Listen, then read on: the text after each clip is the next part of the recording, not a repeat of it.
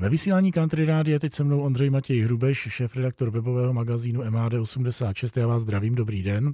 Dobrý den. Pražská elektronická lítačka má novou funkci. Jakou?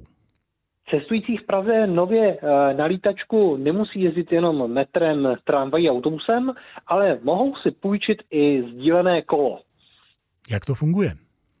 Funguje to tak, že každý, kdo má předplatitelský kupon eh, na pražskou hromadnou dopravu v elektronické podobě, tak si může půjčit eh, kolo, ať už od společnosti Rekola nebo Nextbike, jedny jsou růžové, druhé jsou modré a může si čtyři, až čtyřikrát za den půjčit kolo na 15 minut zdarma. Eh, v případě, že by jel na tom kole déle, tak potom tam platí jejich tarif té dané služby.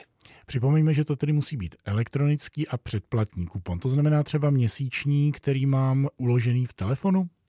Přesně tak, eh, je to tak měsíční, čtvrtletní, eh, roční a eh, potom není problém. S tím, že tedy ten projekt sdílených kol je zatím vlastně jenom taková testovací fáze, která proběhne teď na podzim a potom proběhne vyhodnocení, jestli budou vlastně ty sdílené kola v systému té lítačky trvalé. Eh, je to vlastně jakási možnost, jak zpříjemnit spíše lidem cestování eh, na takzvanou tu poslední míli, poslední kilometr, aby si mohli lidé od eh, poslední vlastně stanice MHD dojet domů, domů na kole blíže k svému domovu. Tak to je nová funkce pražské lítačky. Já možná ještě připomenu jednu záležitost, protože pokud má cestující předplatní kupon, tak mu platí i na lanovou dráhu na Petřín, na kterou je jinak zvýšené jízdné. Je to tak, když si kupuju jednotlivou jízdenku?